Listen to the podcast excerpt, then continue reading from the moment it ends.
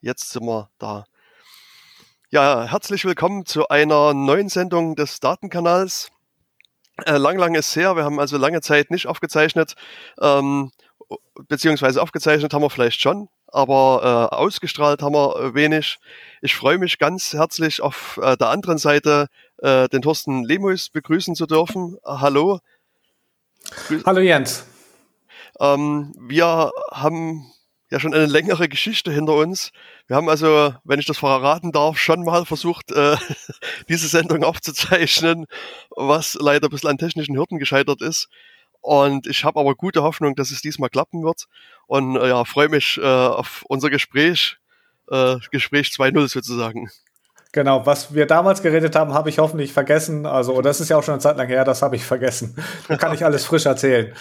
Sehr schön.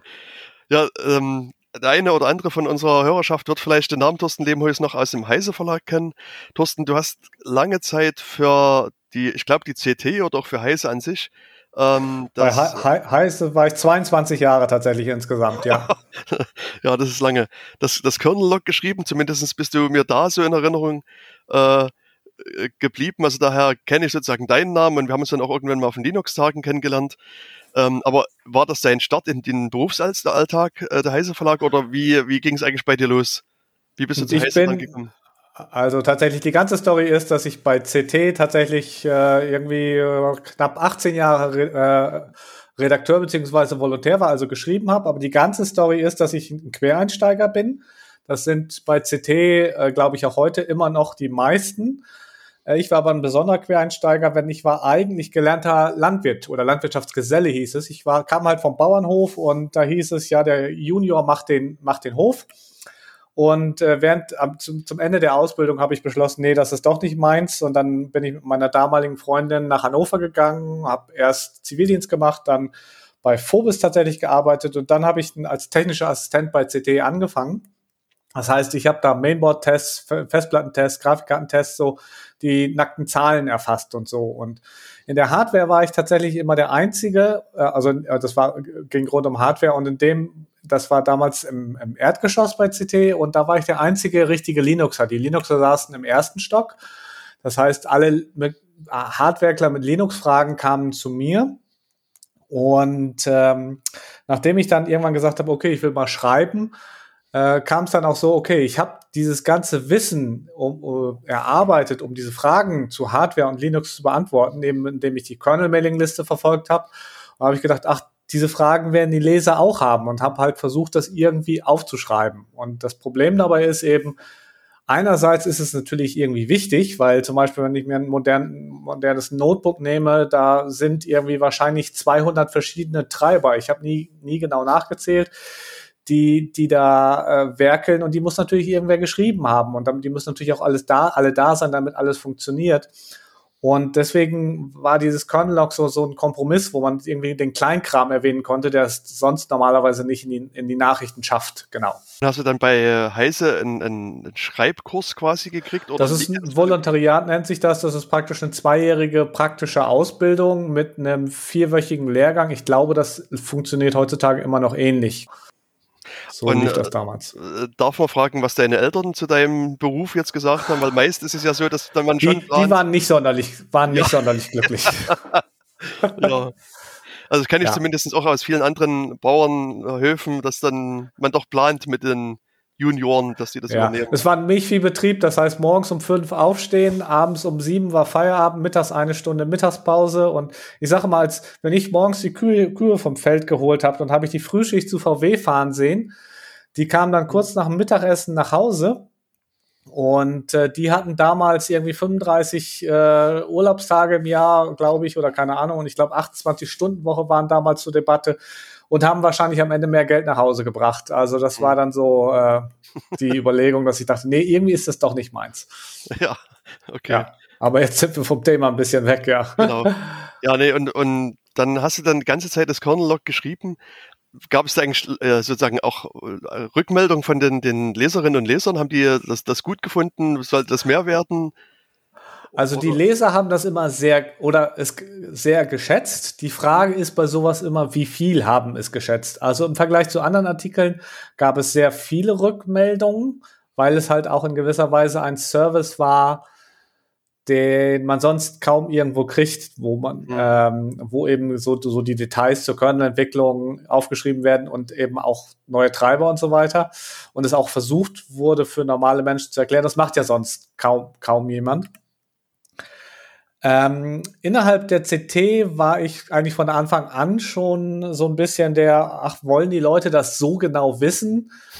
Ähm, das stand immer zur Debatte und ähm, ähm, man hat mich durchaus gewähren lassen, aber auch manchmal so haben mich die Kollegen so ein bisschen belächelt. Aber natürlich hat sich verändert sich sowas wie CT auch immer mit, ein bisschen mit der Zeit.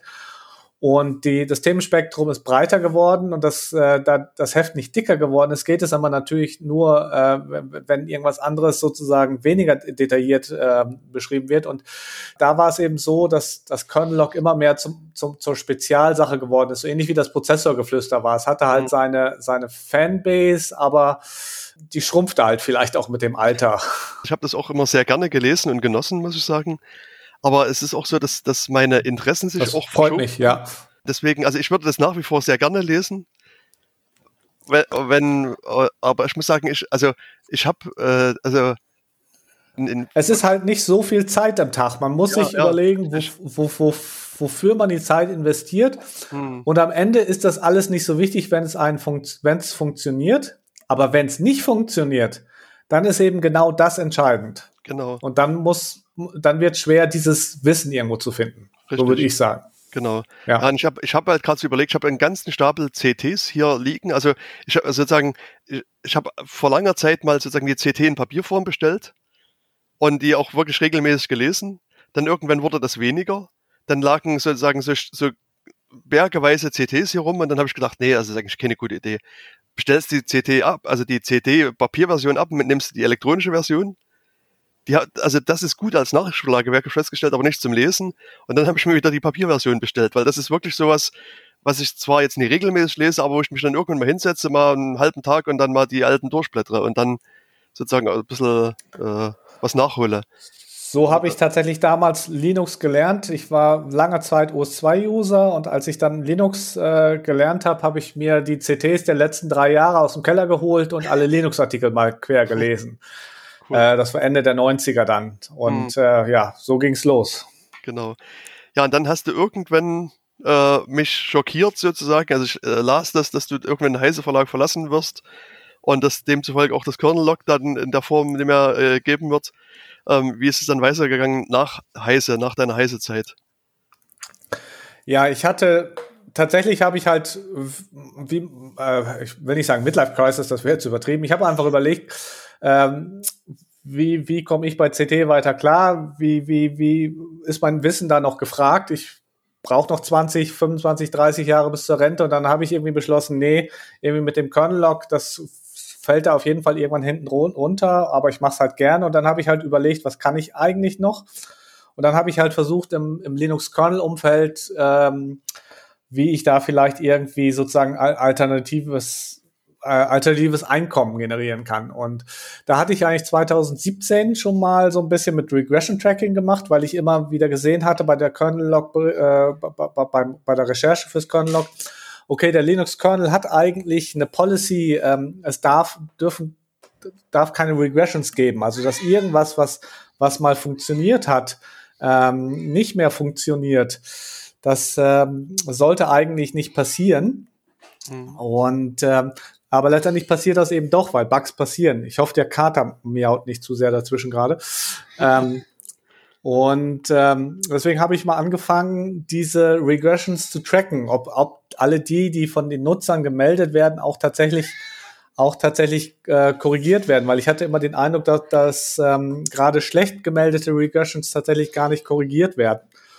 Und das ist auch gut angekommen, aber das eben nebenher zur normalen Arbeit zu machen, war halt ziemlich viel aufwendig und deswegen habe ich versucht, darüber ähm, sozusagen jetzt einen Job zu finden, finanzielle Unterstützung. Und äh, das ging dann los mit einem EU-Projekt, was mich gesponsert hat, sozusagen einen Bot zu entwickeln, mit dem man dieses Tracking so ein bisschen automatisieren kann.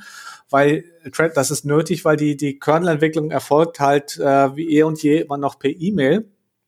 Und äh, die Kernel-Entwickler sind auch sehr, sehr unwillig, irgendwie Bugzilla oder so zu benutzen. Das könnte ich später noch genauer erklären, warum. Mhm. Und deswegen braucht es da halt so ein bisschen so eine Sonderlösung, die idealerweise auch nicht, auch kein, kein Extraaufwand für die Entwickler macht, um, ähm, weil dann wird sie sowieso nicht benutzt, weil die sehr, sehr wenig Bock haben auf extra Aufwand. Kann man auch verstehen, die haben sowieso schon viel zu lange To-Do-Listen. Und den habe ich dann geschrieben und das Projekt war aber auf ein Jahr befristet. Und mittlerweile habe ich ähm, ähm, eine Firma gefunden, die mich so ein bisschen dafür weiter bezahlt, damit ich das weitermache. Cool. Also vielleicht eine kurze Frage, was ist ein BU-Projekt? Äh, ein EU, von der Ach, EU. EU, ah, ich habe BU. Okay, nee, gut, dann ist es, dann ist es klar. ja. Von NGI Pointer, die, ähm, die, die Sponsor, äh, sponsern manchmal äh, gewisse Sachen, gerade im Open Source Umfeld sozusagen, äh, damit äh, Europa da besser dasteht oder auch europäische Firmen besser klarkommen. Mhm. Okay. Das ist so eine Dachorganisation, da gibt es verschiedene Projekte, die dann wieder mal Gelder ausschütten. Das äh, ist sozusagen, wenn ich es richtig verstanden habe, das, was du jetzt immer noch machst, dass du sozusagen jetzt.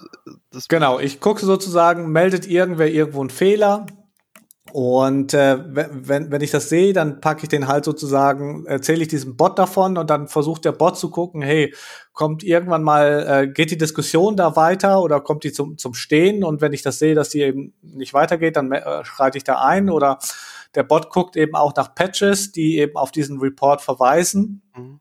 Und äh, zum Beispiel, wenn die gepostet werden oder wenn die committed werden. Und ja, wenn sie committed werden, ist, ist die Regression natürlich ähm, ähm, sollte sie gelöst sein und dann wird sie auch automatisch geschlossen. Und das passiert tatsächlich über so Link-Tags, die in den Commits sind. Wenn die Entwickler die setzen, dann sollte das praktisch kein, keinerlei Overhead für den Entwickler haben, weil das sollten sie eigentlich vorher schon machen. Das Problem ist, dass die Entwickler sie halt doch gerne mal vergessen. ähm, manchmal kriegen sie dann Ruff, Ruffel von Linus Torvalds persönlich, ähm, aber ja, das ist so ein bisschen was, was mich dann immer wieder beschäftigt hat. Da muss ich noch mal gucken, ob, ob sich das ein bisschen besser regeln lässt, damit die Entwickler mhm. da, da besser sind. Aber tatsächlich ist da auch durchaus aufgefallen, dass äh, so manche Regressions dann doch einfach unter den Tisch, Tisch fallen. Das ist ein, äh, natürlich, wenn man so eine eigentlich die Regel äh, besagt, dass solche Regressions nicht passieren sollen, ist das natürlich nicht, nicht schön, wenn so, so äh, Regression Reports, also Bug Reports unter den Tisch fallen. Und äh, aber bis das richtig perfekt ist, da wird sicherlich noch Jahre dauern, weil da, da äh, es ist äh, ähm, weites Feld, wo man da noch Sachen verbessern kann. Auch bei der Dokumentation habe ich zum Beispiel was gemacht. Natürlich versuche ich auch Vorträge darüber zu machen, damit die Leute das verstehen, weil es sind natürlich, der, der Linux-Kernel wird am Ende von Freiwilligen entwickelt. Also äh, Leute, die das in ihrer Freizeit machen oder Firmen oder Mitarbeiter von Firmen, die freiwillig mithelfen. Mhm. Und die meisten, die entscheiden halt selbst, ähm, wo sie ihre Zeit investieren. Und ähm, das ist es eben so, dass schlechte Regression Reports und speziell auch Bug Reports ähm, dann einfach unter den Tisch fallen, weil wenn die so schlecht sind, dass, dass man erst da Stunden investieren müsste, um zum eigentlichen Problem vorzudringen, dann ist es den Aufwand nicht wert. Okay. Also ich will noch mal kurz zu diesem Begriff der Regression zurückgehen. Also wenn ich genau, Regressions und Bugs sind nämlich unterschiedliche Dinge sozusagen. Okay, vielleicht kannst du es gleich selber mal erklären, da muss ich jetzt nie weiter ausholen. Genau. Also wenn man mal bei, diesem, bei dieser Erklärung bleibt, dass der Kernel von Freiwilligen entwickelt wird, ist es eben, ich, mhm. ich vergleiche das gerne mit so einem Spielplatz, der von, von der Community gebaut wurde, gebaut und instand gehalten wird. Die Community sorgt halt dafür, dass der Spielplatz äh, auf jeden Fall sicher ist aber bloß weil ich irgendwie vor 20 Jahren geholfen habe, irgendwie so ein Spielgerät zu bauen oder 10, heißt es ja nicht, dass ich jetzt irgendwie, wenn jetzt einer sagt, auch das müsste mal besser werden, verpflichtet bin, ähm, da, da mitzuhelfen. Das heißt, das wäre sozusagen einfach nur so ein Bug nach dem Motto, ja, das ist nicht mhm. perfekt, aber es funktioniert, es ist kein gefährdet und deswegen müssen Bugs beim Kernel gar nicht korrigiert werden. Der Kernel ist voll, voll von Bugs, die bekannt sind und fehlenden Funktionen, weil das wird, ja auch so manche als Bug bezeichnen. Einfach, weil auch in den Kernel Treiber reinkommen, die viele Hardware-Funktionen noch nicht unterstützen. Von den Nouveau-Treibern ist das relativ mhm. bekannt. Aber eine Regression ist einfach, da hat was funktioniert und jetzt funktioniert es nicht mehr bei der neueren Version. Und das passiert ja manchmal so bei der Entwicklung, dass irgendwas versehentlich was, was, was kaputt macht und dass das nicht sofort auffällt. Und ähm, Damit der Kernel aber nicht schlechter wird und damit die Leute auch keine Angst haben, auf neue Kernel-Versionen zu wechseln, sind die eben per Dekret von, von Linus, äh, sind solche Regressions halt verboten. Eben damit sichergestellt ist, dass zukünftige Versionen genauso gut arbeiten wie, wie aktuelle. Hm. Und jetzt hast du natürlich auf der einen Seite das Dekret, dass man sagt, ich, ich verbiete das. Das ist die eine Seite, aber wie, wie löst man das äh, auf der praktischen Seite, dass keine Regressions stattfinden? Naja, erstmal ist es Softwareentwicklung. Äh, man wird das nie 100% schaffen. Mhm. Äh, letztendlich ist es aber sozusagen so, ähm, dass äh, ähm, wenn so eine Regression passiert und die gemeldet wird und der Entwickler, der, der die sozusagen die Änderung vorgenommen hat, der ist eigentlich verantwortlich, weil die, Änderung, also die die Regression auslöst, der ist eigentlich verantwortlich, sie zu beseitigen. Typischerweise ist ist das ja auch was, wenn der Fehler erst vor ein paar Wochen passiert ist, dann ist der Entwickler ja eigentlich auch, auch durchaus interessiert, sein, seine Arbeit besser zu machen, dass das besser funktioniert. Im Falls das ausnahmsweise aber mal nicht passiert, ist tatsächlich, äh, sind die, die Maintainer von den Subsystemen, also die, die, die, die, die, mit, das mittlere Management, wenn man so sagen will, praktisch auch verpflichtet, sich darum zu kümmern, die, diese Regression zu beseitigen. Und am Ende schaut, äh, wenn das alles gar nichts hilft, dann schaut sich Linus das im Zweifel auch selber an. Oder und, und korrigiert es und im, im, Zweifelsfall kann man diese Änderungen ja häufig auch wieder rauswerfen. Das klappt nicht immer, aber häufig und ja, dann ist es halt eben wieder so wie vorher. Aber das ist tatsächlich auch, warum wichtig ist, dass Regressions möglichst früh gefunden werden, weil wenn jetzt so eine Regression in einer neuen Vorabversion des nächsten Kernels gefunden wird, dann ist es eben noch einfach, dieses, diese Änderung komplett wieder rauszunehmen. Wenn jetzt aber irgendwie erst Monate nach dem Release auffällt, da und da, damals ist eine Regression passiert, dann kann man das häufig nicht mehr rausnehmen, weil dadurch, dass man es rausnimmt, erzeugt man wieder Re Regressions für andere Nutzer. Und mhm. äh, dadurch ist es eben für dieses Regression Tracking und Testing auch sehr wichtig, dass die Leute äh, möglichst frische Kernel äh, zeitnah testen, damit sowas auch früh auffällt. Das macht auch das ganze äh, Bug-Tracking äh, viel einfacher und so. Hm. Also, äh, äh, also das Bugfixing und, und die, die Ursache finden, das ist dann alles viel einfacher, je häufiger man neue Versionen testet. Okay. Also wenn ich es richtig verstanden habe, legt man doch viel Wert auf sozusagen die Meldung von Leuten, also sagen, dass die einen Regression Report sozusagen schicken, um das, das festzustellen. Ist das richtig?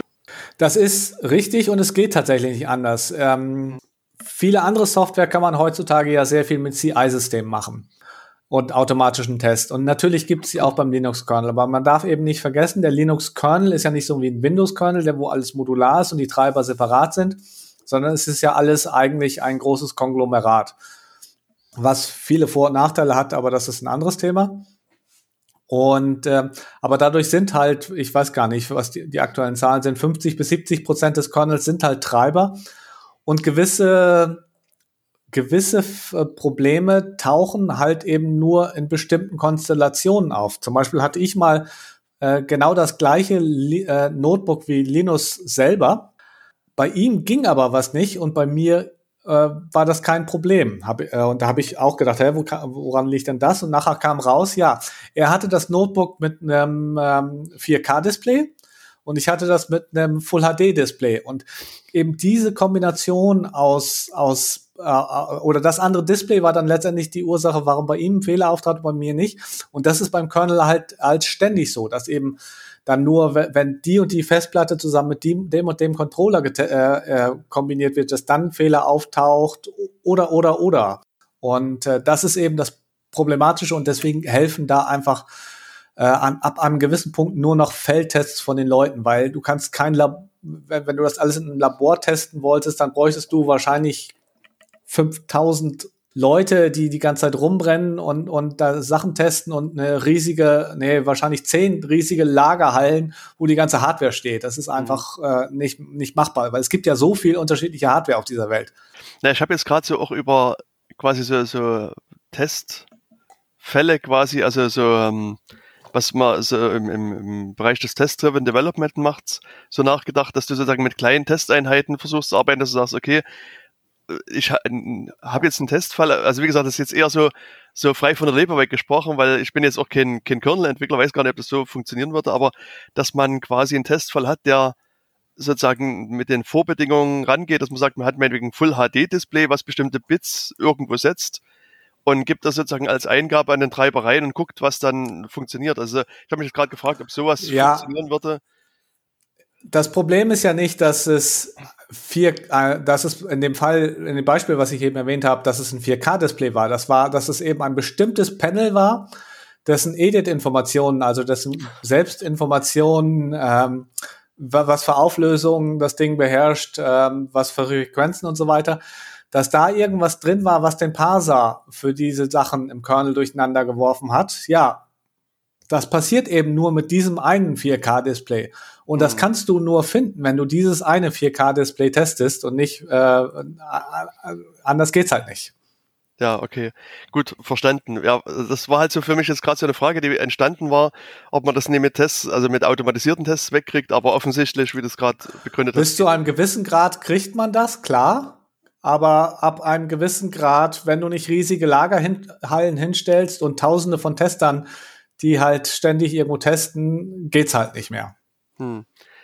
Jetzt stelle ich mir mal vor, ich bin jetzt sozusagen in der Lage, dass ich mir jetzt einen neuen Laptop anschaffe. Und weil sozusagen Linus Torvalds mein großes Vorbild ist, kaufe ich genau denselben Laptop, schließe den an und dann funktioniert mein Display nicht. Und, und habe sozusagen jetzt irgendwie einen Fehler entdeckt. Wie kann ich jetzt sozusagen als, als Nutzer jetzt vorgehen, um da einen, einen Bug zu melden? Äh, ist das überhaupt empfehlenswert, das zu machen? Und wenn ja, was würdest du jetzt mir empfehlen, wie ich da vorgehen sollte? Also tatsächlich, äh, am Ende meiner Heisezeit, bevor ich mit diesem Regression-Kram angefangen habe, habe ich mal ein riesiges Dokument in den Linux-Quellen äh, Quellen, äh, geschrieben, für die Linux-Quellen geschrieben, das eben be genau beschreibt, wie man in so einem Fall einen Bug reporten sollte. Die, die Frage ist in deinem Fall jetzt ja, dass, wenn du das Notebook neu kaufst, weißt du ja nicht, ob es je funktioniert hat. Das heißt, es könnte ja sein, ja. dass das noch wieder ein anderes Panel hat, weil bloß weil Linus genau das gleiche Notebook hat, heißt es ja nicht, wenn du das drei Monate später kaufst, steckt da ja vielleicht wieder ein anderes Panel drin. Okay. Und das hat vielleicht in den Edit-Sachen irgendeinen Fehler. Du weißt ja nicht, ob das jemals funktioniert. Das, das gut, heißt, ja, da, stimmt. Ja, äh, das ist die Tücke bei dem Kram. Und ähm, und, ähm, da müsste man eben praktisch, äh, das, das Problem ist, so ein Bug-Report beim Kernel zu reporten ist sehr, sehr schwierig, leider. Das ist auch was, was ich mittel mittelfristig versuche zu verbessern, weil es ist nicht so, dass man einfach zu einem bacillakernel.org hingehen kann, da es da eintragen kann und dann kümmert sich wer.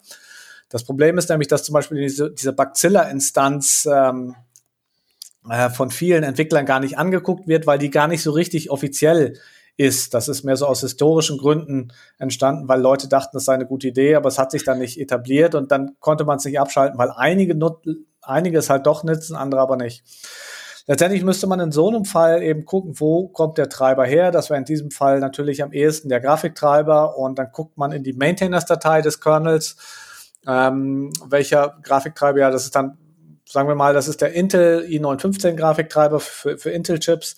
Dann, und dann findet man da praktisch tatsächlich irgendwie einen Eintrag. Äh, meistens sind das E-Mail-Adressen. In die, diesem Intel-Grafiktreiber-Fall äh, ist es tatsächlich ein, eine GitLab-Instanz und da müsste man den Fehler dann melden und hoffen, dass die Entwickler äh, sich drum kümmern. Aber da ist es halt auch äh, so ein bisschen, wie gesagt, man arbeitet letztendlich mit Freiwilligen oder mhm.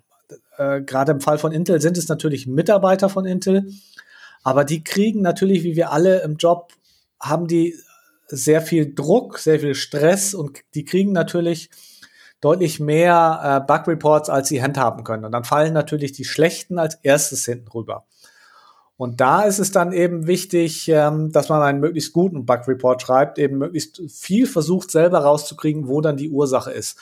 Äh, und da muss man halt sehen, dass man möglichst weit viel selber versucht und wenn man irgendwo nicht weiterkommt, dann fragt man. Und wenn man dann eben eigentlich zuvorkommt ist und freundlich fragt, was kann ich machen äh, oder kennt ihr das Problem, was kann ich machen, um, um das Problem näher einzugrenzen, dann wird einem da auch geholfen. Aber wenn man irgendwie irgendwie nur rumnöllend dahin geht und sagt, hier, das geht nicht, komm, mach das mal heile, äh, ich habe für mein Linux bezahlt, ja, davon haben die bei Intel nie was gesehen. Äh, das, das shared die nicht. Das ist eine ganz andere Abteilung bei Intel, wo man vielleicht offiziellen Support kriegt, äh, wenn, man, wenn man den bezahlt hat. Und dann muss man sich auch über die äh, im Zweifel den Support einreichen. Weil bloß weil, weil äh, da ein Intel-Chip drin sitzt. Äh, das sind ja andere Abteilungen und andere Zustände und andere Garantien. Man, ja. Okay. Okay, gut. Also das wäre sozusagen in, in dem Sinne ein normaler Bug.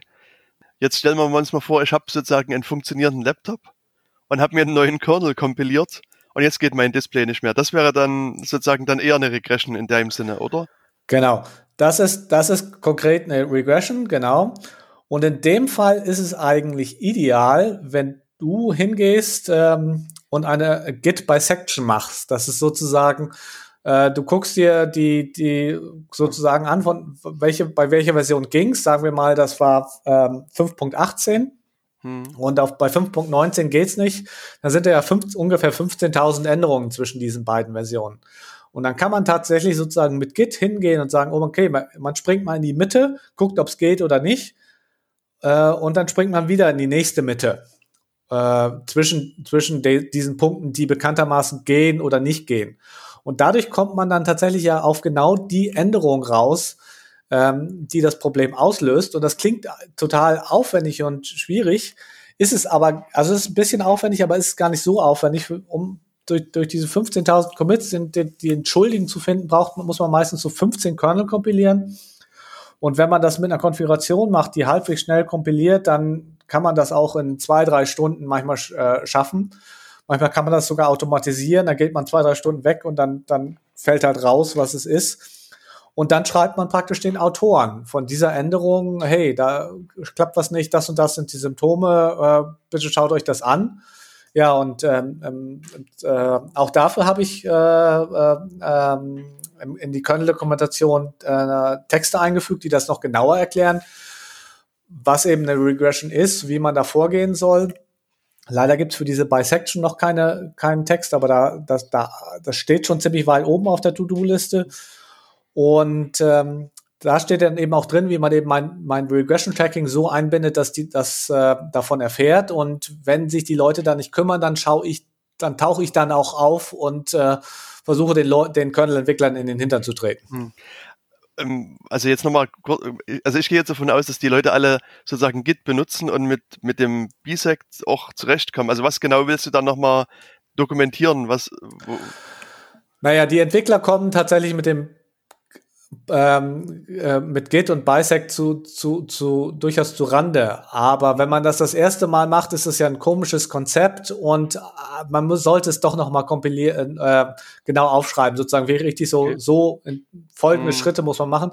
Da gibt's nämlich wie überall im Leben immer mal so so kleine Fallen. Äh, am besten legt man sich zum Beispiel die Konfiguration vorher vorher zur Seite und äh, und nutzt die die ganze Zeit und äh, weil wenn man zwischen neueren Kernel und älteren hin und her springt, können da manchmal so Seiten, Seiteneffekte äh, äh, entstehen, durch die dann plötzlich, die dann irgendwie plötzlich irgendwas durcheinander bringen. Und das kann man dann vermeiden. Wie, also mit anderen Worten, wie so oft, die Tücke liegt manchmal doch im Detail. Okay. Und wenn man eine Dokumentation hat, die das genau erklärt, hat man wenigstens was, wo man nachschauen kann. Und das hilft dann doch vielen Leuten. Und idealerweise hilft es natürlich dann auch den Leuten, die von Git und Git Bisection keine Ahnung haben. Hm, das stimmt weil ich muss sagen, ich habe das in einigen Fällen schon mal benutzt. Also hin und wieder, also der Aufwand ist eher sozusagen das, das Kompilieren, Testen und so weiter, das, das Bisection an sich. Fand ich immer sehr eingängig, weil man sagt, okay, die, Fun die Version funktioniert, jene funktioniert nicht und dann sagt mir Git, okay, dann nehme ich jetzt mal die, probiere die mal aus und, und sozusagen genau. das ganze Ausprobieren ist das, wo dann eigentlich viel Zeit drin steckt. Genau, wenn man, aber sozusagen zu dem ganzen Kram gehört natürlich auch dazu, im Zweifel den Kernel selber zu kompilieren. Mhm. Und das ist vielleicht was, was du äh, und ich problemlos machen, aber für manchen ist das dann eben neu. Wenn der das Problem eben plötzlich mit dem Fedora-Kernel hat, sagen wir mal so, nachdem die oder Arch Linux oder äh, ja. OpenSUSE Tumbleweed, wenn die praktisch so von 5.18 auf 5.19 springen, die können diese Bisection ja nicht mit den RPMs machen. Die müssten dann also im Zweifel plötzlich anfangen, selber Kernel zu kompilieren. Und die brauchen natürlich auch eine Dokumentation. Hm. Muss ich ganz ehrlich äh, zugeben, dass die Zeit, wo ich selbst einen Kernel kompiliert habe, doch auch schon das, das ein oder andere Jahr zurückliegt. Äh, also ich kann mich noch erinnern, als ich das damals häufiger gemacht habe, habe ich irgendwie, ich sag mal, mit dieser Konfigurationsdatei rumgespielt, den Kernel kompilieren ja. lassen und bin dann einen Tag später wiedergekommen und habe den Kernel dann verwendet, so ungefähr. Also ja. und irgendwann wurde die Konfigurationsdatei größer und größer und, und die Rechner schneller und schneller und dann änderte sich das irgendwann mal. Das, das, das Kompilieren ging schnell und das Raussuchen der, der korrekten Konfiguration dauerte Ewigkeiten. Wie sieht es denn jetzt aus? Wie lange brauchst du ungefähr jetzt mit aktueller Hardware, um so einen Kernel zu kompilieren? So ähm, das kommt tatsächlich auf die äh, Kernel-Konfigurationsdatei an. Es gibt im Kernel dieses sogenannte äh, Make Target Local Mod Config. Da schnappt sich mhm. sozusagen die Konfigurationsdatei von deinem laufenden Kernel und deaktiviert alle Module, die derzeit nicht geladen sind. Und wenn man das mhm. macht, dann kriegt man meistens eine Konfiguration, die so in fünf bis zehn Minuten ähm, äh, kompiliert auf typischen Rechnern, würde ich sagen. Okay weil da viel eben nicht kompiliert wird, äh, was nicht, äh, was, nicht was, du, was man halt nicht braucht. Das ist ein bisschen tückisch, wie ich das gerade selber festgestellt hatte, weil ich hatte letzte Woche mit einer Regression zu kämpfen und ähm, habe die dann auch gefunden und habe den Kernel dann weiter benutzt, der von dem ich wusste, äh, dass er gefixt ist. Das Problem ist, ich habe ihn dann weiter mit dieser Konfiguration benutzt und bis vor ähm, einer, äh, vor einer halben Stunde hatte ich mein USB-Headset nicht benutzt und das hatte ich nicht angeschlossen, als ich damals diese Local Mod Config äh, Sache gemacht habe. Deswegen war auch das Modul, was für das Headset nötig ist, gar nicht geladen und das fehlte dann. Das heißt, äh, ich musste eben kurz vor dieser Session nochmal äh, rebooten mit ein, in einen Kernel, der dieses Modul hatte. Ich hätte natürlich auch neu kompilieren können und das Modul anknipsen können, aber das ist dann natürlich wieder was, das ist kompliziert, das übersteigt den Horizont von normalen. Deswegen ist diese Local Mod Config Sache ähm, für, für den Dauereinsatz so ein bisschen, bisschen tückisch, aber um mal schnell was zu zu testen, äh, ist das eigentlich ideal, weil man relativ schnell ein, dann Kernel kompilieren kann. Geht doch relativ schnell, das hätte ich jetzt gar nicht so gedacht, dass man in, in so kurzer Zeit schon Kernel kompiliert hat. Oder du holst äh, tief Luft. Ja, ich meine, genau, wenn man so eine, Komp äh, es hängt natürlich immer vom Rechner ab. Wenn man das mit einem Raspberry Pi versucht, ähm, dann dauert es natürlich länger. Ähm, Vielleicht war fünf Minuten auch ein bisschen optimistisch. Ich weiß, ich habe hier halt so einen durchschnittlichen, aber halbwegs modernen Ryzen. Ähm, da waren es, ich denke mal, so eher, so eher zehn Minuten als fünf. Wahrscheinlich äh, war, war ich eben ein bisschen optimistisch mit fünf bis zehn, aber in 20 Minuten hat man, hat man wahrscheinlich. Mhm. Aber das ist halt mit so einer, so einer Konfiguration. Wenn man jetzt so, so, so einen universalen Kernel bauen will, wie die äh, Linux-Distributionen ihn nutzen, wo praktisch alle Module angeknapst sind, um jeden Fall irgendwie abzudecken, dann kann das auch ganz schnell mal doppelt oder dreimal so lange dauern, denke ich. Ich meine, damals war immer so die Motivation, das zu machen, weil man sich eingeredet hat, und vielleicht war es auch so, dass der Kernel schneller wird, wenn er sozusagen ein bisschen schlanker ist. Wie ist denn, ist denn deine Erfahrung? Ist das so? Ist der wirklich schneller? Ist er spürbar schneller oder ist das nur Urban Legend? Also ich war ja, wie gesagt, habe bei Heise äh, Testassistent, äh, technischer Assistent mhm. und habe da viel getestet. Deswegen auf Vermutungen sage ich da gar nichts und Gefühle gebe ich gar nichts, weil da ist man so schnell daneben. Ähm, ich habe es also sozusagen, und ich habe es auch in den letzten Jahren nicht gemessen, aber für den normalen Nutzer ist das, ist die Zeit, die man investieren muss, um den Kernel zu kompilieren, selbst wenn man es irgendwann irgendwie nebenher macht, wird, man wird immer mehr Zeit dafür brauchen, als, als so ein schnellerer Kernel irgendwie rausholt. Und meistens ist er auch gar nicht schneller oder mhm. handoptimiert da, da, das lohnt sich für so gut wie niemand, äh, den Kernel selber zu, konf äh, zu konfigurieren. Es gibt manchmal vielleicht aus Security-Gesichtspunkten, um die Angriffsfläche zu reduzieren. Aber auch da ist immer die Frage, ist dann vielleicht irgendwie mehr, mehr äh, Zeit in SE Linux und allgemeine Absicherungen zu, zu investieren, vielleicht nicht, äh, nicht sogar weiser, als irgendwie einen hand, handgebauten Kernel zu haben. Ähm, und wenn man die Angriffsfläche äh, reduzieren will, kann man auch das Nachladen von Modulen nach dem Booten unterbinden. Das heißt, man hat dann eben nur das geladen, was man eigentlich braucht. Und äh, das, das lohnt sich eigentlich nicht, äh, eigene Kernel zu kompilieren. Ich, normalerweise würde ich sagen, ich benutze auch keinen eigenen Kernel. Tatsächlich benutze ich äh, aber schon eigene Kernel, weil ich baue für Fedora ein, ein Repository, in dem man praktisch immer die neuesten Kernel als RPM-Pakete bekommt. Das heißt, äh, das bindet man ein wie so ein PPA und da gibt es einfach die neuesten Mainline-Kernel oder die neuesten Stable-Kernel. Und ähm, die baue ich tatsächlich auch nicht lokal, die baue ich im Bildsystem von Fedora und äh, die benutze ich und Äh, deswegen benutze ich am Ende dann doch, äh, doch selbst kompilierte Kernel, aber das ist, äh, äh, die sind dann auch nicht handgeschneidert, die sind dann auch tatsächlich mit so einer Universalkonfiguration und wie gesagt, ich lade die hoch und ich weiß auch, dass äh, zig Leute die, äh, diese Pakete benutzen. Als ich angefangen hatte mit meinem Regression-Beispiel, hatte ich ja gesagt, ich habe jetzt quasi einen eigenen Kernel kompiliert und das ich denke, das ist eher so ein Sonderfall und äh, da, da hattest du schon ein bisschen drauf abgehoben, weil meist ist es ja doch so, dass ich jetzt äh, quasi einen Distributionskernel nehm, nehme, also Red Hat, äh, Fedora, Ubuntu, äh, Debian, was auch immer man da halt gerade so einsetzt. Und wenn, wenn ich jetzt annehme, dass ich quasi nur den Kernel aktualisiert hätte und dann geht mein, mein Display nicht mehr, wie würde ich denn dann vorgehen? Also, weil das, das wird ja wirklich schwierig, dann mit BSECT und anderen ja. Sachen dann zu arbeiten. Naja, wenn ich, das ist so ähnlich wie dein, wenn dein äh, Mercedes äh, plötzlich die Bremssteuerung nicht mehr funktioniert, dann gehst du ja nicht zu Bosch, auch wenn die, die, die, die Aussteuerung von Bosch ist, äh, äh, sondern du gehst zu deinem Mercedes-Händler. Und so in, müsstest du in diesem Fall natürlich eigentlich zu deinem Distributor gehen und sagen, hey, da ist was im Argen, äh, macht was. Das Problem ist, bei den Distributoren, die sind natürlich auch landunter. Das heißt, sie können sich nicht um jeden Bug kümmern. Und äh, je spezieller das Problem ist, also wir hatten ja das Beispiel, dass irgendwie genau ein Display in genau einem äh, Laptop-Modell aus einem Jahrgang nicht funktioniert, ähm, das können die ja, da können die ja nicht in jeden Bug irgendwie eine Stunde oder zwei investieren, um zusammen mit dem Reporter versuchen, die Ursache zu finden. Vor allen Dingen, wenn der dann vielleicht auch nicht weiß, wie er einen Kernel kompiliert. Ähm, weil dann bräuchten die ja hunderte Kernel-Entwickler, das, das, das kann ja keiner bezahlen oder könnte schon, aber äh, würde sozusagen das sprengen. Und gerade bei Community-Distros geht das nicht. Das heißt, in dem Fall ist man eben ein Teil der Community und muss sich einfach selber helfen. Und deswegen hatte ich ja auch dieses Beispiel mit dem Spielplatz sozusagen. Dann ähm, muss ich halt sozusagen hingehen und zu gucken, wer hat denn diesen Spielplatz geändert. Wobei das Beispiel passt hier nicht so richtig. Oder wer hat denn da Jungs an diesem Spielplatz äh, was geändert? Und äh, versuchen den zu erwischen, damit der das dann wieder heile macht. Okay. Das ist ein bisschen doof. Und deswegen ist eben, was ich eben auch eingangs sagte, deswegen ist diese Dokumentation so wichtig, um sozusagen Leute, die Distributionskernels äh, benutzen, auch in die Lage zu versetzen, ähm, die Ursache zu finden und sich selber zu helfen.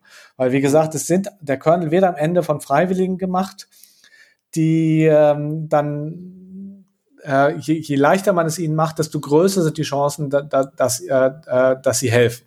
Aber jetzt nehmen wir mal an, ich habe jetzt äh, sozusagen meine Suche da vollendet, habe jetzt einen, einen Bug-Report geschrieben und wenn ich das richtig verstanden habe, ist das jetzt der Punkt, wo du sozusagen einhakst mit deinem Bot? Oder ist das nicht so? An dem Punkt habe ich eigentlich nur, der Bot beobachtet dann an dem, an dem Punkt eigentlich nur, geht diese Diskussion weiter und kümmert sich jemand? Das heißt, okay. wenn so eine Diskussion sieben Tage steht, dann merke ich das, sehe ich das auf meiner Liste und dann schreite ich da sozusagen als Mensch ein. Der Bot macht dann nichts, sondern ich komme dann nach dem Motto und frage dann, was ist hier los? Ähm, ja, genau. Okay, dann vielleicht nochmal anders gefragt, an welcher Stelle hakt denn jetzt dein Bot in diesem ganzen Prozess ein? Also letztendlich soll idealerweise macht der Reporter sagt gleich, hey Bot, bei dem und dem Commit ging das Ganze los. Hm. Und ähm, dann beobachtet er einfach nur die Mailinglisten und das Git-Commit-Log, ob sozusagen auf den Mailinglisten die Diskussion fortschreitet, ob ein Patch auftaucht, ähm, der auf diesen Report verweist, weil das, in, in, den Patches sollte man sozusagen auf den Report verweisen, weil da sind ja meistens zusätzliche Infos. Und der Patch wird dann ja auch committed und dann sagt der Bot, okay, ja, das ist behoben. Äh, aber äh, wie das halt so ist, das ist ja zum Tracking da. Das heißt, wenn das irgendwie nicht so ideal läuft wie besch beschrieben, dann mhm. äh, sehe ich das durch den Bot. Okay. Und du, du sprichst dann sozusagen die Maintainer an und sagst, hey, was ist denn jetzt hier los oder wie, wie, was, was machst du dann? Es sind manchmal die Maintainer. Nach dem dümmsten Fall äh, sage ich dann auch mal Linus, hey, da da ist eine Regression, der Maintainer oder der Autor der Änderung kümmert sich nicht, das zu, zu äh, beheben, äh, schreite du da mal ein oder ja, und dann im Zweifel wirft Linus die Änderung dann auch selber wieder raus. Okay. Das ist schon ein paar Mal vorgekommen, ja. Und wie wird das Ganze jetzt so von der Kernel-Entwicklergemeinde aufgenommen, das Projekt? Die sind eigentlich alle ganz froh. Das ist natürlich ist es so ein bisschen auch so, dass ich irgendwie wie, wie, wie der, die Polizei oder der Geheimdienst bin, dass ich ihnen sozusagen ein bisschen auf die, sie ein bisschen beobachte. Das fühlt sich natürlich sicherlich manchmal nicht gut an, aber gleichzeitig wissen sie auch, dass das wichtig ist. Ähm, deswegen finden äh, viele das eigentlich ganz gut. Das ist noch nicht ganz perfekt und natürlich sind manchmal Leute genervt, weil es dann wieder noch mehr Mails ist ähm, oder noch mehr was ist, mit dem sie sich auseinandersetzen müssen.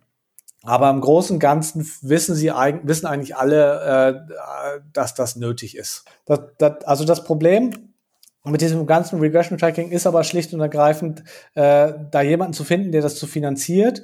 Denn, wie gesagt, am Ende sind es alles Freiwillige und die Firmen helfen alle freiwillig. Also außer Greg Crower Hartman und Linus, die Fellows der Linux Foundation sind, sind halt die meisten Kernel-Entwickler irgendwo angestellt, eben bei Intel, Google, Facebook und so weiter und machen natürlich zum einen Upstream-Arbeit, aber teilweise auch was für die Firmen. Und äh, gerade so Sachen, von denen alle profitieren, alle so ein bisschen profitieren, aber, aber äh, man selber keinen größeren Vorteil hat, wie eben dieses Regression Tracking, da ist es halt schwierig, Geld für aufzutreiben. Idealerweise müsste natürlich die Linux Foundation für sowas Gelder haben äh, und einsetzen, auch für Dokumentation oder solche Sachen, mhm. Regression Tracking, da gibt es noch andere Sachen oder Workflow-Optimierung oder so. Aber das ist im Linux-Bereich tatsächlich eher verpönt und wird nicht gemacht. Ich weiß nicht, ob Linus das selber so gesagt hat, dass er das nicht will. Ähm, vielleicht ist es aber auch ganz gut so, weil sobald die Linux Foundation anfängt, sich da einzumischen, dann wird, wird natürlich der nächste sagen, ah ja, wenn die Linux Foundation für den und den Geld bezahlt, warum muss ich dann jetzt eigentlich noch den Maintainer bezahlen, der die Hälfte seiner Arbeit äh, Arbeitszeit upstream macht? Mhm. Dann würde ich den doch lieber besser äh, hausintern einsetzen und dann soll die Linux Foundation ihn, ihn bezahlen. Das ist also auch nicht einfach. Ein tückisches Problem. Aber ich erlebe das zumindest auch bei anderen Projekten, dass es meist kein Problem ist, sozusagen für neue Features Geld zu bekommen. Also wenn du sagst, hier, wir haben jetzt sozusagen ein neues Monitormodell und dafür äh, mit irgendwelchen neuen Features setzen, das, da ist es eigentlich immer also vergleichsweise leicht, Geld zu bekommen, aber eben gerade so für das, was du auch beschrieben hast, äh, äh, ist es meist schwer, Geld zu bekommen. So für Verbesserungen, die äh, hier sozusagen intern was, was, was äh, verbessern. Und das ist, spiegelt sich jetzt hier auch bei deinem wieder, was du gerade gesagt hast. Genau, also das Regression Tracking ist da eine Sache, was, wo es immer klar war, dass es wichtig war und was aber irgendwie nie so richtig einer gemacht hat. Äh, da gibt's aber noch mehr Sachen. Ich hatte ja eben mal erwähnt, dass dieser Bacilla-Server nicht so richtig funktioniert. Da bräuchte man eigentlich auch mal Leute, die sozusagen als First Level, Level Support sozusagen die schlechten Bug Reports erstmal annehmen und versuchen, die ein bisschen aufzubereiten, damit sie erst dann zu den richtigen Entwickler gehen, damit die sich nicht mit dem Kleinkram rumschleudern müssen oder den äh, rumschlagen müssen oder, oder die schlechten Reports einfach ignorieren. Da, äh, das ist zum Beispiel was, oder Dokumentation beim Kernel, da, die würde eigentlich auch enorm davon profitieren, wenn da mal einer mit so, so einem Obermacker sozusagen mal Ordnung reinbringt und auch manchmal dafür sorgt, dass dass Sachen dokumentiert werden, die, die nicht für die Kernel-Entwickler wichtig sind, sondern für die äh, Nutzer, eben wie zum Beispiel, was ich eben schon sagte, wie man so, eine, so ein Kernel selber kompiliert für eine Git Bisection. Äh, wie gesagt, ich bin demnächst wahrscheinlich der Dumme, der sich darum kümmert, womöglich in meiner Freizeit, ohne Geld dafür zu kriegen. Äh, aber eigentlich ist es was, das hätte, hätte, hätte vor Jahren schon jemand machen müssen und im Zweifel jemand, da, gerade bei solchen Sachen ist es dann eben Zweifel nötig, jemanden dafür zu bezahlen. Sonst macht es halt keiner. Oder es dauert ewig. Ja, das bis stimmt. so ein Dummer wie ich kommt. ja, du hältst ja auch relativ viele Vorträge bei, ich sag mal, verschiedenen Konferenzen. Ich sag mal, in Anführungsstrichen End-User-Konferenzen wie auch Entwicklerkonferenzen. Hast du da sowas schon mal mit angesprochen? Und falls ja, gibt es dann auch Leute, die Interesse hätten, sowas zu machen? Oder ist das eher Rufen in den Wald? Du meinst zum Beispiel Dokumentation zu schreiben ja, genau. oder, oder First Level äh, Support oder sowas? Ähm, bei Dokumentation zu schreiben, wüsste ich jetzt nicht unbedingt, aber ob es da welche gibt, aber da finden sich sicherlich auch Leute. Ähm, aber es gibt zum Beispiel viele, äh, viele Sachen, wo der, wo der ganze Workflow eigentlich mal optimiert werden müsste. Da engagiert sich die Linux Foundation in den letzten Jahren immer etwas mehr äh, um, um gewisse Sachen eben im, im, Ablauf von, von der Entwicklung mehr zu automatisieren und das Testing und, und so weiter. Dann, ähm, die Linux Foundation engagiert sich da ein bisschen mehr, aber auch da könnte viel mehr passieren. Und da gibt es definitiv Leute, die, die äh, äh, äh da, da äh, sofort sagen würde, ja, mache ich. Also mhm. das ist einfach, die haben alle nur, müssen alle nur ihre Brötchen verdienen und deswegen andere Prioritäten. Ich meine, was mir da gerade so einfällt, hast du ein Gefühl, einen Überblick, wie so der, das, die Altersentwicklung ist? Kommen neue Leute nach oder wird, werden die Leute, die jetzt daran entwickeln, eh quasi im Durchschnitt immer älter? Was ist so dein, dein Gefühl? Das sieht man auf den Mailinglisten ja nicht richtig, auf den Konferenzen so ein bisschen. Ich gehe auch schon lange hin und natürlich ist es wie in jedem Projekt, dass ähm, die, die erstmal an der Spitze sind, dann lange an der Spitze bleiben, solange sie dabei bleiben und die werden dann natürlich auch älter. Gleichzeitig ist der Kernel halt ein sehr aktives Pro Pro Projekt, wo immer wieder Leute, neue Leute auftauchen, weil, weil der Kernel überall benutzt wird, irgendwie Embedded Autos, man, man weiß ja immer alles gar nicht, wo das ist. Und darüber kommt natürlich auch immer wieder junges Blut nach. Solange natürlich die hohen, hohen Posten ähm, äh, die, die Maintainer-Posten vergeben sind, dann etablieren die sich vielleicht nicht ganz so sehr. Äh, aber es gibt durchaus Nachwuchs und ich denke, wenn die äh, in vielen Subsystemen ist es auch so, dass da schon dran gearbeitet wird, die, die, die Arbeit auf mehr Schultern zu verteilen und auch jüngere Leute reinzuholen. Äh, das ist also nichts, wo ich mir ernsthaft Probleme äh, oder Sorgen machen würde. Da gibt es ganz andere Projekte im Linux-Bereich, wo das ein viel größeres Problem ist. Also der X-Server war jahrelang so ein Problem, mhm. was, wo einfach äh, keiner mehr richtig ran wollte und auch natürlich kein, kein Frischfleisch, äh, keine jungen Leute nachkommen. Aber da gibt's äh, hunderte andere Projekte, die, die total wichtig sind und äh, äh, wo, wo, wo, wo die, die viel mehr von dem Problem betroffen sind. Also wenn wir jetzt nochmal kurz wieder zurückkommen zu dem, äh, also zu deinem Projekt. Also wir hatten ja gesagt, sozusagen, es, es wirft irgendjemand quasi diesen Regression-Report rein. Im besten Fall eben äh, kriegt dein Bot davon mit. Aber ich vermute, also dass es in jedem Fall der Fall ist, oder? Also äh, fängst du Natürlich, an, ich, genau, also es ist häufig, dass die, die Leute, die den Bug reporten, das natürlich diesen Bot gar nicht einbinden. Ich schaue mhm. deswegen natürlich auf die Mailinglisten oder auch im Bugzilla sind da irgendwelche Reports und erzähle dem, äh, dem, dem, dem Bug-Tracking-Ding dann auch davon. Okay. Also versuchst du dann quasi, dass dein Bot quasi wirklich einen, Über, einen, einen guten Überblick hat über das, was gerade so. Genau. Ich, der schickt dann auch einmal die Woche mit, schicke ich dann mit dem Bot generierte Reports an Linus, damit der eben entscheiden kann, okay, mache ich jetzt noch eine Woche länger, länger äh, Entwicklung oder gebe ich mhm. die neue Version frei? Weil das kann er dann natürlich entscheiden, wenn er weiß, wie viele Regressions da noch sind, die im Zweifel behoben werden musste. Und wie viele Regressions findet der Bot so von Version zu Version? Oh, ich, Statistikfunktionen habe ich keine eingebaut. äh, Okay. Also man muss es mal so sagen. Die Kernel-Entwickler finden selber, viele Regressions gehen an meinem Tracking vorbei. Das okay. gebe ich ganz gut und gerne zu. Was auch daran liegt, dass viele äh, Entwickler sich nicht um den Bot scheren. Mhm. Aber solange die Regressions gefixt werden, ist das eigentlich nicht das Problem. Mhm. Außer natürlich, dass Linus das im Zweifel nicht sieht, wenn er eine neue Version äh, freigeben will. Aber das wird natürlich nach und nach besser. Ähm, ich arbeite daran, eben den Bot noch besser zu machen. Früher oder später kriege, denke ich, kriege ich auch die Entwickler dazu, den mehr, mehr einzubinden. Und das wird nie perfekt sein. Ähm, aber sozusagen, wer den Bot nicht einbindet, kriegt ja meinen Service nicht. Das heißt, der ist dann auch selber schuld, wenn seine Regression im Zweifel hinten rüberfällt und nicht gefixt wird, also als Reporter. Das heißt, für die Reporter ist eigentlich eine eine Motivation da, den, den, den äh, äh, mich als Regression Tracker und meinen Bot einzubinden, ähm, damit, damit sichergestellt wird, dass ihre Regression auch gefixt wird. Wenn du so mal mit deinem Auge äh, guckst, wer so Sachen reportet, sind das eher, ich sage mal, Kernel-nahe Entwickler oder sind das auch, auch durchaus mehr, ich sag mal, Privatleute wie ich jetzt, die zwar ein grundsätzliches Interesse haben, aber ähm, jetzt nicht jeden Tag sowas berichten? Also tatsächlich, die Kernel-Entwickler gehen tatsächlich an meinem Bot und meinem Tracking relativ viel vorbei. Da ist eigentlich sehr viel, mhm. was da passiert. Ähm, aber es gibt auch enorm viele, äh, wie soll man sagen, fortgeschrittene Linuxer wie uns, wie, mhm. wie, dich oder mich oder so, die eben dann ähm, normalerweise nichts mit dem Kernel machen, aber wenn sie dann mal ein Problem haben, eben wissen, ja, okay, wenn ich das jetzt nicht melde, meldet es vielleicht keiner und dann wird es auch nicht behoben und sich dann die Mühe machen, den Bug richtig einzureichen. Und das ist dann natürlich, wie gut oder schlecht der Bug Report dann oder der Regression Report dann ist, das hängt natürlich immer dann vom konkreten Fall ab. Und da gibt es bessere und viel, viele, viele schlechte. Ähm, Aber ähm, wenn es ein halbwegs guter ist, dann, dann äh, wird das auch angegangen und ähm, eine Quantifizierung, wie viel Re Reports jetzt von den einen oder von den anderen kommen, ist da schwer zu machen. Das okay. sind es auch einfach zu viele. Ich meine, selbst ich kenne nicht alle äh, die Namen von Kernel-Entwicklern, weil das sind ja äh, pro Kernel-Version machen da ja, ich glaube, 2000 verschiedene, kommen da Commits von 2000 verschiedenen Leuten zusammen. Und äh, die, ich kenne vielleicht die Namen von den 200, 300 regelmäßigen Committern, aber von dem Rest dann auch nicht. Also da kann okay. ich gar keine Unterscheidung treffen. Wie sieht es jetzt sozusagen dann für dich in der Zukunft weiter aus? Du hast gesagt, du hast jetzt sozusagen auch ein bisschen Finanzierung für dich bekommen.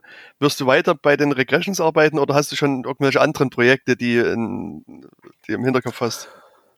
Naja, wie das immer so ist, man will immer mehr. Wenn man erstmal dabei ist, dann sieht man immer da, wo, wo, wo es noch was zu tun gibt. Also die, der Fokus liegt erstmal auf Regression Tracking, aber die eigentliche Idee, die ich habe, ist, dass, dass ich sozusagen darauf hinarbeiten will, dass die Welt, jetzt werde ich sozusagen ein bisschen, äh, wie ist der Plan für, fürs Beherrschen der Welt, ähm, äh, will ich, dass die Welt so weit sich ändert, dass mit dem Kernel umgegangen wird wie mit Firefox. Ähm, das heißt, äh, mit Firefox ist es ja so, das war, war es früher ja so ähnlich, wie es mit dem Kernel äh, heute ist. Die Leute haben eine Firefox-Version mit ihrer Distribution ausgeliefert und dann haben sie die in Debian über zwei oder drei Jahre versucht zu, zu maintain. Das ist jetzt mhm. 10, 15 Jahre her. Und irgendwann ist ihnen das auf die Nase gefallen, weil einfach diese ganzen Bugfixes für die Security-Lücken ist zu kompliziert geworden und und und. Und dann sind wir zu diesem Modell gegangen, dass es sozusagen den äh, alle paar Wochen einen neuen Firefox gibt, der für viele äh, Desktop-User genau der richtige ist. Und für die Enterprise-Sachen gibt es so ein ESR-Release. Einmal im Jahr muss man einen größeren Sprung machen. Und das sind die Versionen, die alle Welt nutzt. Selbst in Debian kommen diese Versionen zum Einsatz, weil alles andere einfach äh, einfach zu viel Nachteile für, für alle, für die Nutzer und die Distribution hat. Und da will ich eigentlich auch hin, dass es mit dem Kernel ähnlich funktioniert, damit sich eben das Testing und Bug Reporting äh, auf, auf weniger Versionen verteilt und nicht jede Distribution da ihr eigenes macht. Äh, dadurch verteilt sich nämlich auch die ganze, die, die ganzen Ressourcen, die, die in dieses Testing äh, fließen, enorm. Und dadurch leidet der Upstream-Kernel halt enorm. Und hm. äh, das ist tatsächlich das, wo ich sozusagen drauf hinarbeite. Und da muss man dann sozusagen auch irgendwie sozusagen, mh, hm, sind, sind so Pläne, nach, das Testing zu erleichtern, damit, äh, ich sagte ja eben schon, für Fedora baue ich selber so RPM-Pakete, damit die Leute da, äh, die einfach über in ihre normale Repro-Konfiguration einbauen können, damit sie die neuen Kernel beim Update bekommen dass sowas einfach bei allen Distributionen zur Verfügung steht, damit die Leute die eben so ein bisschen helfen wollen, einfach irgendwie einen Schalter umlegen, dann kriegen sie einen neuen Kernel äh, alle Nase lang. Und wenn was nicht geht, dann melden sie Fehler. Äh, so ähnlich wie das mit Firefox, einige Leute das mit Firefox Nighty machen. Hm. Nightly äh, oder äh, ja. Und äh, das ist das sozusagen mein, mein größeres Ziel oder meine größere Motivation. Aber das ist natürlich jetzt, äh, wie gesagt, ein bisschen äh, Weltbeherrscher-Fantasien. Äh, aber das ist sozusagen das, das Ziel, auf das ich mich hinbewege. Ja. Und hast du da mit anderen Distributionen auch Kontakt also außerhalb von, von Fedora, dass die das äh, sozusagen äh, das Ziel verfolgen, deine, deine Weltbeherrschungsgeschichten? Ja, nee, mein, mein, mein äh, meine Tage haben ja auch nur so ja, und so ja. viele Stunden. Das heißt, ich versuche erstmal sicher zu gehen, sozusagen, dass das mit dem Regression Tracking funktioniert, mhm. weil das ganze Testing ist natürlich auch frustrierend, wenn die, wenn die Fehler äh, die die Leute melden, nicht korrigiert werden. Das heißt, ich versuche erst sozusagen das Regression äh, Tracking auf die Beine zu stellen, dass das sich etabliert hat und möglichst ohne allzu viel Händchenlauf halten funktioniert. Und dann ist der nächste Schritt sozusagen das Testing zu verbessern und äh, dann würde ich auch mehr Kontakte mit den, mit den anderen Distributionen, äh, also zumindest mit denen, wo, wo, wo, wo sich typischerweise Nutzer äh, aufhalten, die bereit wären, da zu helfen. Also das ist sozusagen noch, noch ein bisschen in weiter Ferne. Du arbeitest dran, sozusagen. ja, im Hinter der Hinterkopf arbeitet schon dran. Ja, ja, ich denke, wir haben sozusagen weitestgehend erstmal diesen ganzen Regression-Bereich abgedeckt, glaube ich. Oder habe ich jetzt irgendwas übersehen oder vergessen aus deiner Nein, Sicht? ich denke, das war, ich hoffe, das war nicht schon zu viel. Aber ich weiß nicht, hast du noch was anderes mit dem Kernel, was du schon immer fragen wolltest oder meine aktiven Kernel-Zeiten sind so ein bisschen vorbei. Also als ich noch wirklich selber Kernel gebaut habe und das auch, auch die Mailingliste mitverfolgt habe. Und jetzt beobachte ich das quasi so ein bisschen aus der Ferne. Ähm, und da äh, fehlen mir jetzt sozusagen auch die, die aktuellen Fragen. Aber ja, also was für mich immer wieder was so, wo du gerade so redest, mir einfällt, ist, einfällt, ist, ähm, was meines Erachtens eines der größten Probleme ist, dass die viele, viele klassische Distributionen eben wie OpenSUSE Leap oder Ubuntu eben tatsächlich auf sehr alten Kerneln verbleiben. Und die haben tatsächlich relativ viele Bugs. Das ist auch eben was, auch ein Grund, warum ich eben dieses, dieses Firefox-Modell sozusagen mir auch für den Kernel wünsche. Ähm, weil meinetwegen Ubuntu, wenn die dann jetzt noch einen 5.19er oder 5.15er Kernel haben am LTS-Release, ich weiß gerade nicht, was da aktuell ist, das ist aus, aus Kernel-Sicht steinalt und äh, ich habe ja auch sonst in der Hardware gearbeitet, ähm, wo ich recht viel mit neuer Hardware zu tun habe. Da weiß ich einfach, diese Kernel, denen fehlen Treiber für neue Notebooks. Deswegen denke ich auch, es ist Interesse von den, von, von den Nutzern da eher auf so ein Modell zu wechseln, wo sie, wo, wo einfach neuere Kernel zu bekommen oder im Zweifel einfach, wenigstens einfach einspielen zu können, ähm, für alle das Beste ist. Auch, äh, ja. Hm. ja. Also ich habe gerade mal geschaut, ich, also das, der Rechner, wo ich gerade die Aufnahme mache, das ist ein, ein, ähm, ein Ubuntu-Rechner und der hat einen 5.4.0 irgendwas Kernel. Ja, drauf. der wird immerhin noch gepflegt, aber tatsächlich ist es eben zum Beispiel so, ähm, dass die Kernel-Entwickler abraten, davon abraten, irgendwelche Kernel zu benutzen, die älter, Kernel-Serien zu benutzen, die älter sind als zwei Jahre. Hm. Äh, falls du dich an die, diese Spectre und Meltdown-Sachen erinnerst, hm. ähm, es gibt immer mal wieder so, so Bugfixes, die sind so komplex, dass man die einfach dann in so alte Serien äh, zurückportieren kann. Ich meine, man könnte natürlich schon, aber am Ende ist es dann immer wieder ein Ressourcenproblem. Es muss sich irgendwer hinsetzen und das machen und da hat dann im Zweifel keiner mehr Bock zu. Das heißt, diese Probleme, also äh, oder manche dieser Probleme werden dann eben nur in den sozusagen im aktuellen Stable Kernel, was sozusagen das Äquivalent zu der aktuellen Firefox-Version wäre, sozusagen, um diesem ESR-Modell zu bleiben, oder in den beiden aktuellen Long-Term-Serien gefixt. Äh, aber in älteren womöglich nicht. Das heißt, ich würde jedem davon abraten, solche alten Kernel nicht zu benutzen, weil die haben garantiert auch Sicherheitslücken, von die teilweise bekannt sind. Das wird derzeit nicht ausgenutzt, aber wenn Ubuntu so verbreitet wäre wie Windows, dann wäre ich sicher, dass da, ja. dass das Modell sich, sich gar nicht mehr tragen würde, ähm, weil da zu viele Lücken äh, äh, bekannt sind in diesen alten Kerneln. Genau. Ja, ich habe gerade geguckt, auf meinem Hauptrechner ist es ein 6 äh, also 6.0 quasi immerhin, die da installiert ist. Ja, das ist derzeit aktuell. Da bin ich ganz froh. Also das ist ein Debian Unstable, was ich halt immer mit äh, nutze. Und da, die sind vergleichsweise aktuell, sagen wir mal, also genau. für Debian-Verhältnisse auf jeden Fall.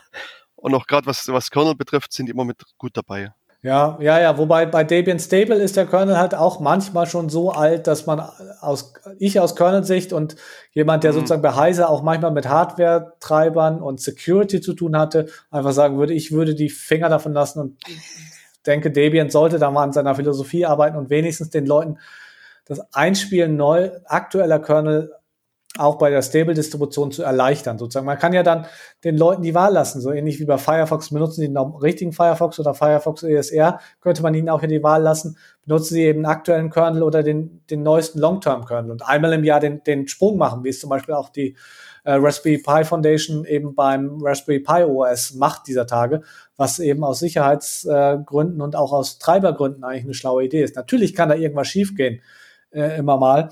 Aber man kann die ja auch ja parallel installieren. Das heißt, im Zweifel kann man dann den Leuten auch ein bisschen Zeit lassen, dass sie dann nochmal eine Zeit lang den alten, eher alten Kernel weitergeben, äh, mhm. weiter nutzen können.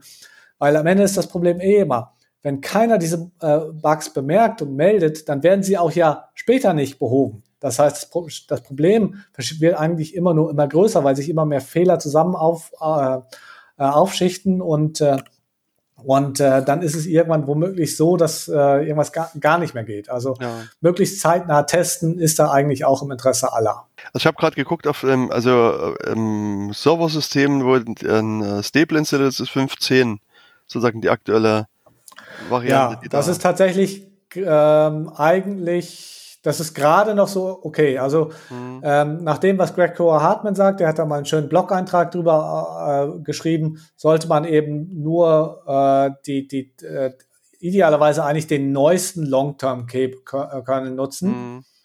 Das wäre in diesem Fall 5.15 oder ähm, und äh, 5.10 ist die, die Serie davor. Und ähm, da ist es halt so, dass da jetzt, jetzt so langsam, der ist demnächst dann zwei Jahre oder jetzt ungefähr zwei Jahre alt, äh, dass es da demnächst so ist, dass gewisse Bugfixes in diese Serie dann nicht mehr zurückportiert äh, äh, werden. Das heißt, für, für, um VMs zu betreiben oder den, den Rechner so aufzuhaben, dass, dass unvertrauenswürdige Nutzer da drauf können per SSH oder so, das mhm. ist dann eigentlich mit so einem Ab mit so einem Kernel nicht mehr möglich. Also zumindest ja. sagen die Upstream-Entwickler das. Wenn Debian jetzt sagt, sie garantieren das, äh, dann ist das natürlich was anderes, aber ich wüsste nicht, wie Debian das bewerkstelligen sollte. Also ja.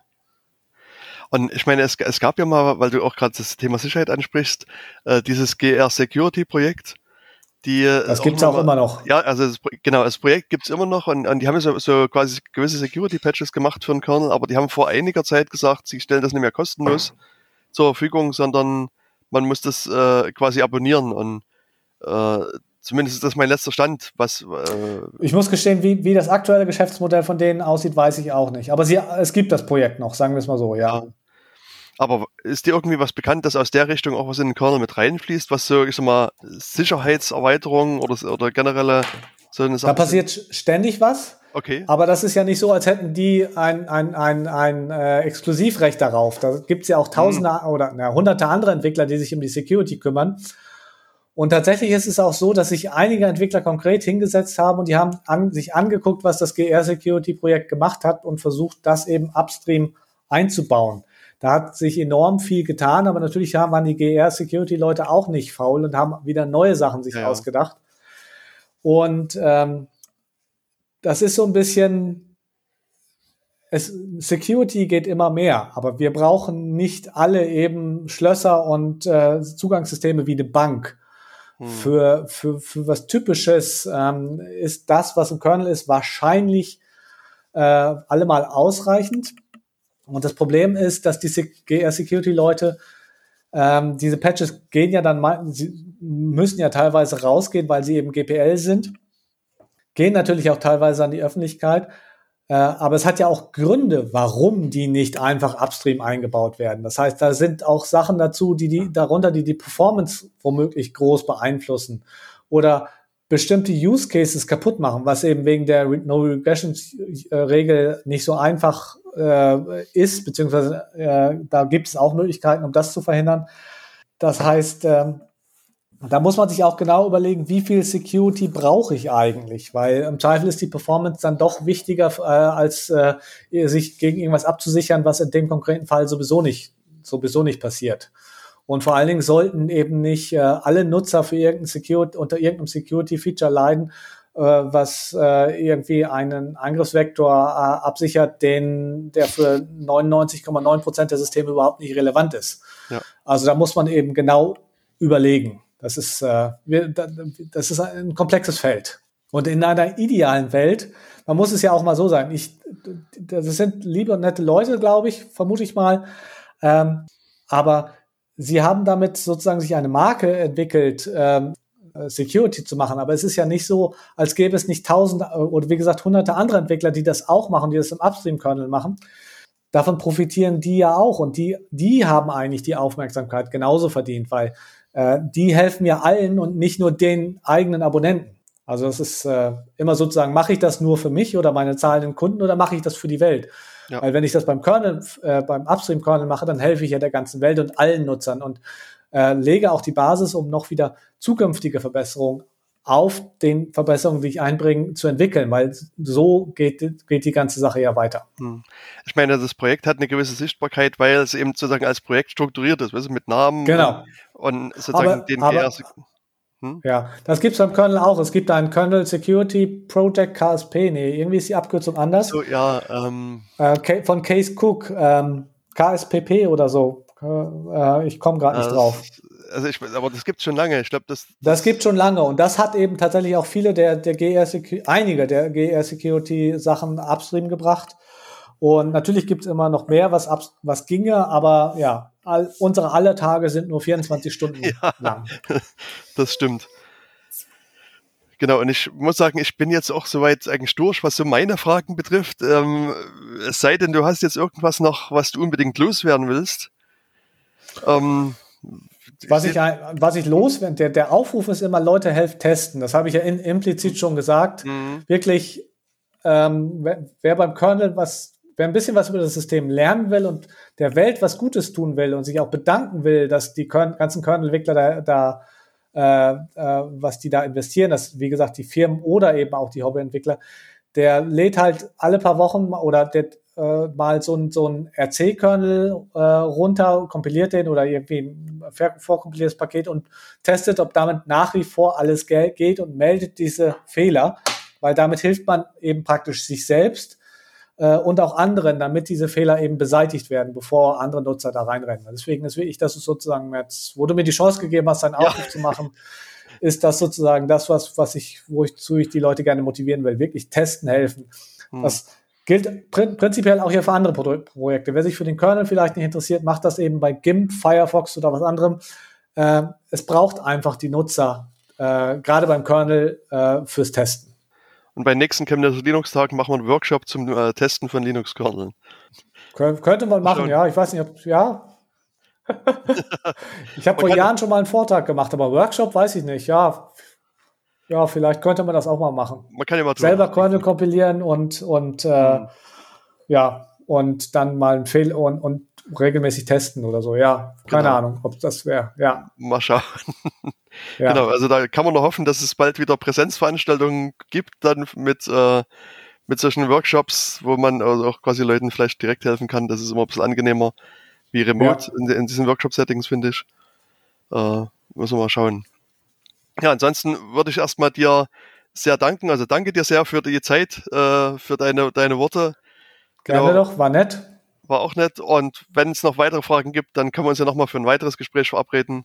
Ansonsten genau. alles Gute für dich. Äh, viele Regressions oder auch wenige, je nachdem. Ich weiß nicht, was man sich am besten wünscht. Und, Kooperative ja. Entwickler wäre wahrscheinlich das, was mir am, hm. am meisten helfen würde. okay, alles klar, dann machen wir das. Ich wünsche ja. noch einen schönen Tag. Bis bald. Ja, wünsche ich dir auch. Ciao, ciao. Ciao.